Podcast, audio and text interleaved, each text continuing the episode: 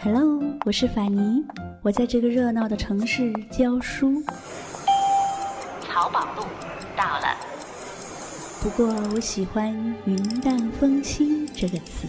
如果这个时候窗外有风，我就有了飞的理由。在清淡的时光里行走，在清淡的时光里行走，安静若素，安静若素，笑对烦扰。欢迎收听法尼时间。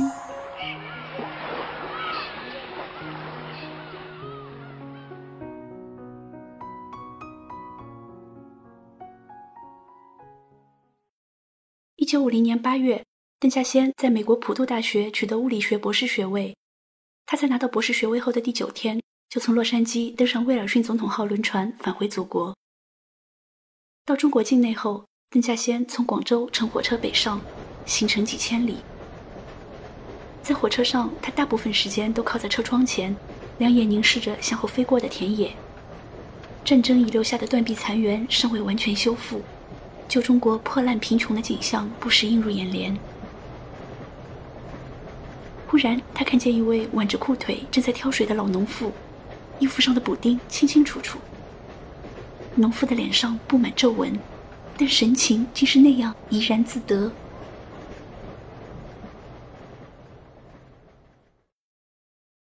邓稼先终于回到了北平，这时候的北平已经改称为北京。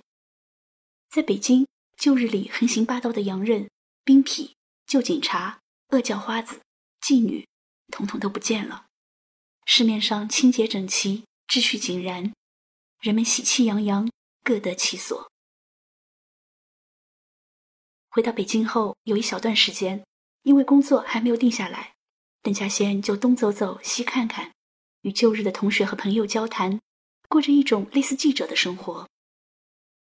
他听到许多自己在美国时根本不知道的事情，比如农民在土地改革运动中用一堆堆大火。烧毁了租约、地契、高利贷的借据和卖儿卖女的文书。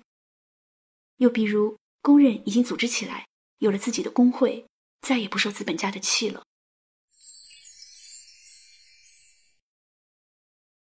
不久后，一九五零年十月，邓稼先进入中国科学院的近代物理研究所工作。一九五三年，二十九岁的邓稼先和二十五岁的许露西结为夫妻。邓家和许家是世交。邓稼先的父亲邓以哲是我国杰出的美学家，中国现代美学的奠基人之一。许露西的父亲许德恒是九三学社的创始人，五四运动时著名学生领袖。上世纪三十年代，邓以哲和许德恒同在北京大学任教，两人是相识几十年的老朋友，因此邓稼先和许露西可谓是青梅竹马，一切就很自然的发展下去了。邓稼先和徐露西结婚后，家庭生活平淡而幸福。那个时候，他们夫妇住在中关村的科学院宿舍，徐露西在北京医学院上班，路挺远的，她每天乘坐的三十一路公交车，间隔四十分钟才有一班，而且乘客稀少。于是到了晚上，邓稼先就经常骑着自行车到汽车站去接妻子。邓稼先骑着单车，徐露西坐在后面。有时两人也会一块漫步在无人的小马路上，那情形就像偶像剧里演的那样。邓稼先是一个精力充沛的人，他只要一有时间，便会拉着妻子到处去玩。小两口一起爬山、逛公园、唱京戏，去北海滑冰，到万寿山上眺望昆明湖，周边好玩的地方都留下了两人的足迹。晚上在家里。也有一种别致的情趣。邓稼先喜欢在妻子面前吹嘘自己的英文好，知道的英文词汇多。他要徐露西考他，徐露西便问他：“河马怎么说？”邓稼先立刻回答出来了。徐露西又问：“斑马怎么说？”邓稼先又随口答出来了。徐露西觉得难不住他，便想找个生僻的医学名词来考考他：“视网膜怎么说？”视网膜，邓稼先一愣，随即哈哈大笑起来。他用笑声表示自己输了。一九五四年十月，邓稼先和许露西有了一个女儿。一九五六年十一月，他们又生了个儿子。两个小朋友的到来，给这对搞科研的夫妻增添了另一种欢乐。邓稼先每天下班回来，进门第一件事便是逗孩子玩耍。当女儿刚会叫一声“爸”的时候，邓稼先总要双手按住这个不满周岁的孩子，要他再叫一声，再叫一声。到后来，孩子们会说的话多了，爸爸的要求也随之提高了。邓稼先不仅要他们重复的叫爸爸，还要叫好爸爸、非常好爸爸、十分好爸爸，这样变化着，直到找不出形容词才止住。儿子六七岁的时候，常在天黑以后出门去抓蛐蛐、逮青蛙，邓稼先便蹲在儿子身边，不断的向儿子传授经验。过年的时候，父子二人会在露台上放一种叫二踢脚的双响爆竹。比赛谁甩得远、甩得高、甩得准。他们爷俩放的鞭炮在天空中炸响，那声音清脆嘹亮，响彻云霄。对于孩子们的疯玩，尤其是儿子弄得满身泥巴，徐露西自然要随口说上几句。但邓稼先总是说：“孩子嘛，不要管得太死，我小时候也这样的。”应该说，邓稼先回到北京后的前八年过得很幸福，除了小家庭其乐融融，他在工作上也是一帆风顺。他先在中科院的近代物理研究所担任助理研究员，两年后升为副研究员，同时还兼任中科院数理化部的副学术秘书。一九五六年，邓稼先加入了中国共产党。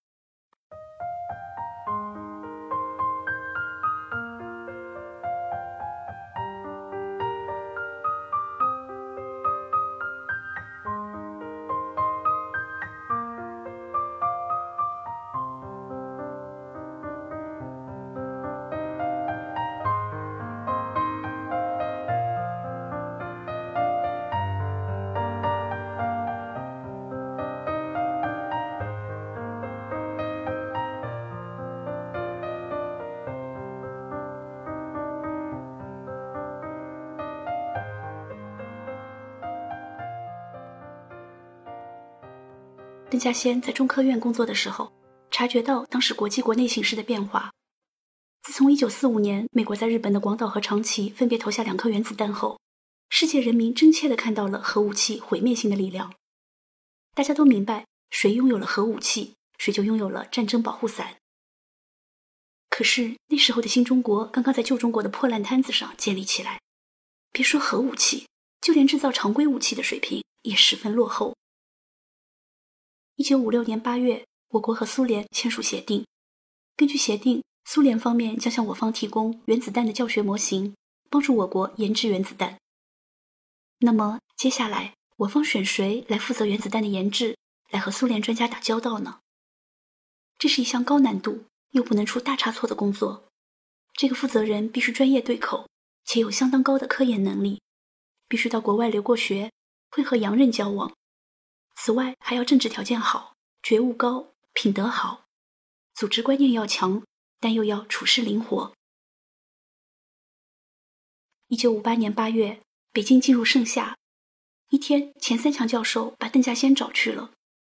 在邓稼先来到办公室之前，钱三强就在心里盘算着，如何将这个利弊双关的消息告诉邓稼先。邓稼先来了，钱三强想给邓稼先的思想上留下一段缓冲的余地。于是他装作漫不经心地说了一句半是哑谜又略带有幽默感的话：“稼先同志，国家要放一个大炮仗，调你去做这项工作，怎么样？”说罢，钱三强的目光很快掠过邓稼先的面颊。大炮仗，邓稼先的心咯噔了一下，他立刻明白了，大炮仗指的是原子弹。一时间，邓稼先来不及细想，便自言自语道。我能行吗？钱三强慢慢的把这项工作的意义和任务告诉邓稼先，邓稼先接受了这个调令。当然，调去做这项工作会给自己的后半生带来什么变化，他一时是想不清楚的。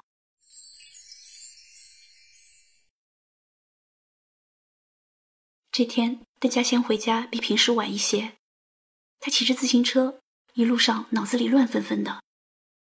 到家后，邓稼先轻轻地推开门，四岁的女儿和两岁的弟弟正在玩耍。孩子们看见爸爸回来了，欢笑着向爸爸扑来。邓稼先蹲下身子，亲了亲孩子们的小胖脸蛋儿，一切的情形一如往常。妻子见他回来，随口问了一句：“今天这么晚了？”邓稼先只点点头，没有回答。然后他独自靠坐在椅子上。这天晚饭的时候，他没有喝酒。入夜，邓稼先在床上翻来覆去的睡不着。稼先，是不是有些什么事儿啊？徐露西轻声的问。邓稼先还是没有回答。他似乎心不在焉，又似乎心事重重。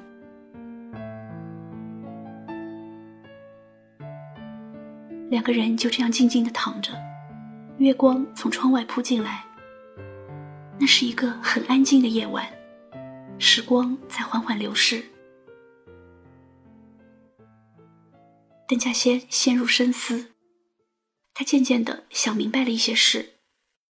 接下这项任务，就意味着从此必须隐姓埋名，不能发表学术论文，不能公开做报告，不能出国。功劳再大，都将无人知晓。而且还不能和朋友随便交往，甚至不能把工作内容告诉父母和妻子。当然，邓稼先不是一个追名逐利的人，他对名利不很看重。不过，不能和朋友自由交往，这让他比较心塞。他毕竟是一个十分重感情而又天真淳朴的人。如果把他的活动范围限定在一个小圈子里，阻塞他的某些情感交流之路，那么他在情感上会有一点被束缚的感觉。突然，一股强大的支撑力量从他的心底涌起，这就是他终于走在了报效祖国的宽广大道上。新中国需要原子弹壮国威，而他能够参与到这个国家目前最需要的工作中，真的是为他死了也值得。想到这里，邓稼先的精神一振。忽然，他又像想起了什么，已经提起的心消沉了下去。唉，自己接下的这副担子太沉重了。自己的确从事过原子核物理研究，在原理方面不算外行。可是原理和武器之间相差十万八千里，真怕砸了锅，没法向党和人民交代。还有妻子，此刻躺在身边的西西，今后一家的重担都会落在他一个人肩上。孩子们太小了，西西的身体并不算好，何况西西的事业心也很强，他和自己一样，对自己专业的兴趣和钻研精神，有时近乎迷狂。邓稼先终于开口了，声音很轻：“我要调动工作了。”调到哪里呢？徐露西问。这不知道，干什么工作？不知道，也不能说。真奇怪，徐露西茫然了。难道是调到敌人窝里去了？怎么什么都不能说呀？不过他没有再追问。接下来是一阵难耐的沉默，妻子似乎听到了丈夫努力克制情绪的略有些急促的呼吸声。隔了一会儿，邓稼先说：“我今后恐怕照顾不了这个家了，这些全靠你了。”紧接着，他突然用一种完全不同的语气，坚定而自信地说：“我的生命就献给未来的工作了。做好了这件事，我这一生就过得很有意义，就是为他死了也值得。”闻听此言，徐露西仿佛一下跌入冰窖。沉默片刻后。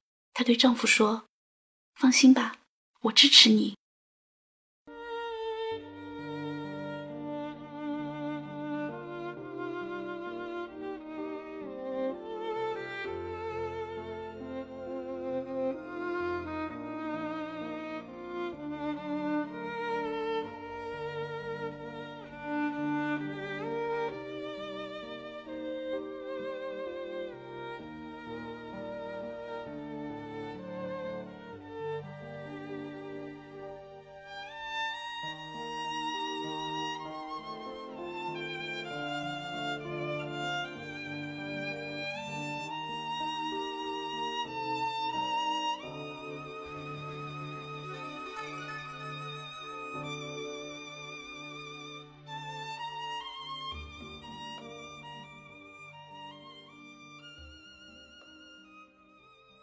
一九五八年八月，邓稼先到中国核武器研究院报到了。那个时候，核武器研究院刚刚成立，还没有房子，只是规划了北京城外北郊的一大片高粱地作为院址。于是，从刚毕业的名牌大学生到邓稼先这样的副研究员，大家全部投入施工行列。一位老同志回忆说：“当时我从成都调到北京的核武器研究院，记得报道的时候，一进院子，眼前是一片建筑施工的景象，人来人往，热火朝天。不久后，我认识了邓稼先，他给我的印象是朴实、随和、憨厚，脸上总是笑呵呵的。”说起话来也带着微笑。他的一身着装是标准化的蓝色中山装，有时衣服上还有点污渍，完全看不出他是从美国回来的博士。在劳动中，邓稼先同全院一大群大学生、研究生一样，为建筑工地的师傅们当壮工，整天挖土、推车、和泥。开饭的时候，大家都快步走进食堂，抓起窝窝头就啃。狼吞虎咽。经过努力，办公楼、存放原子弹模型的库房、食堂、宿舍等都先后盖好了。不久后，院里正式任命邓稼先为核武器研究院的理论部主任。那时，从院长到他部下，全都叫他老邓，没有人叫他邓主任。理论部的年轻人在研究里有什么心得，马上推开他的门，进门就大喊：“老邓，老邓！”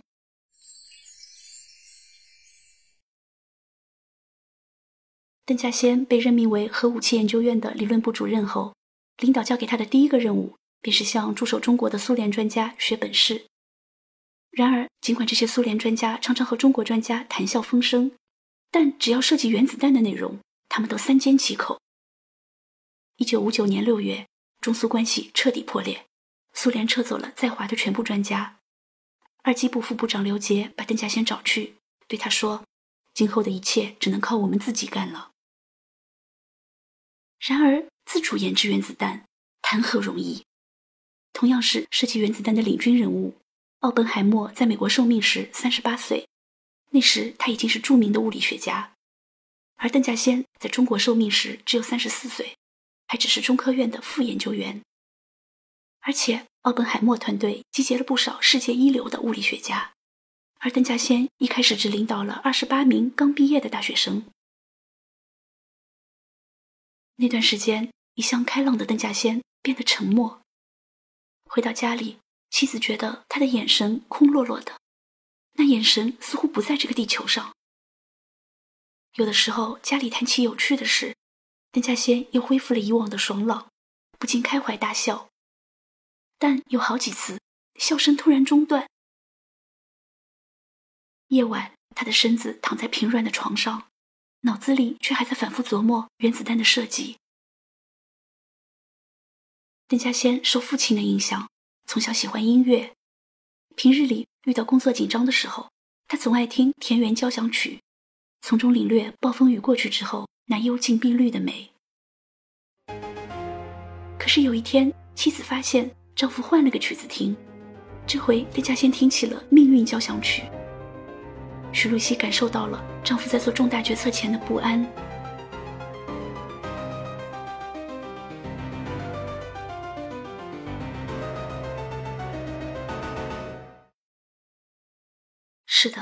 那段时间，邓稼先的心绪很不平静。他在反复思考，他的研究应该从哪几个方向着手。最终，他决定以中子物理、流体力学、高温高压下的物质性质这三个方向。作为研究的主攻方向。接下来，按照这三个方向，邓稼先把理论部的科研人员编为三个组。别看理论部有近百名大学生，而且都来自名牌大学，他们很多人根本就不是学的物理，更别说核物理了。因此，在确定了主攻方向，并且编好组后，还必须给这些年轻人补补课。邓稼先亲自上阵，给年轻人讲课。课程内容就是他本人在美国学到的核物理知识。邓稼先还组织年轻人读书，比如阅读《超音速流和冲击波》《原子核反应堆理论纲要》等书目。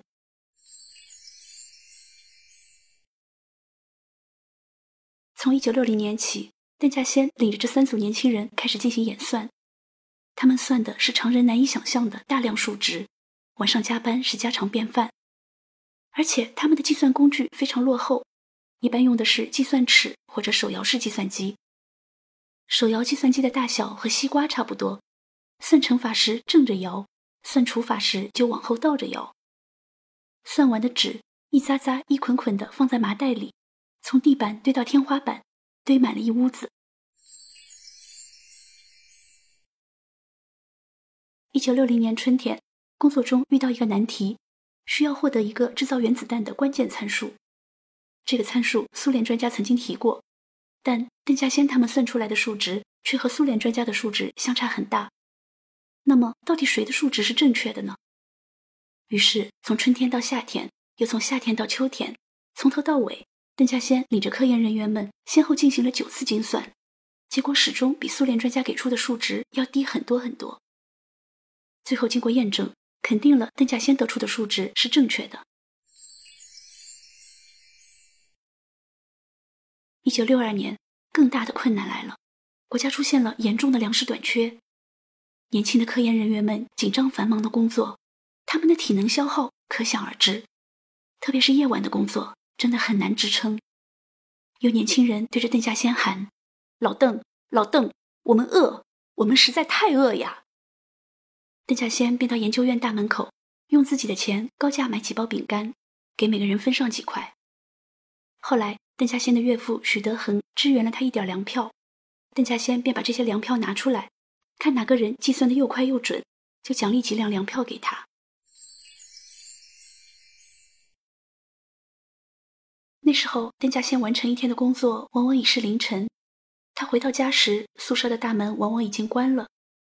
邓稼先只好先翻过铁丝网，再有几个年轻学生把自行车从铁丝网上举过去。当邓稼先蹑手蹑脚地回到宿舍，开门迎来的往往是徐露西担心的目光。有次深夜回家，邓稼先看见五岁的女儿和三岁的儿子互相搂着，合衣坐在家门外的楼梯上睡着了。邓稼先这才想起那天妻子不在家，他忘记回来给孩子们开门了。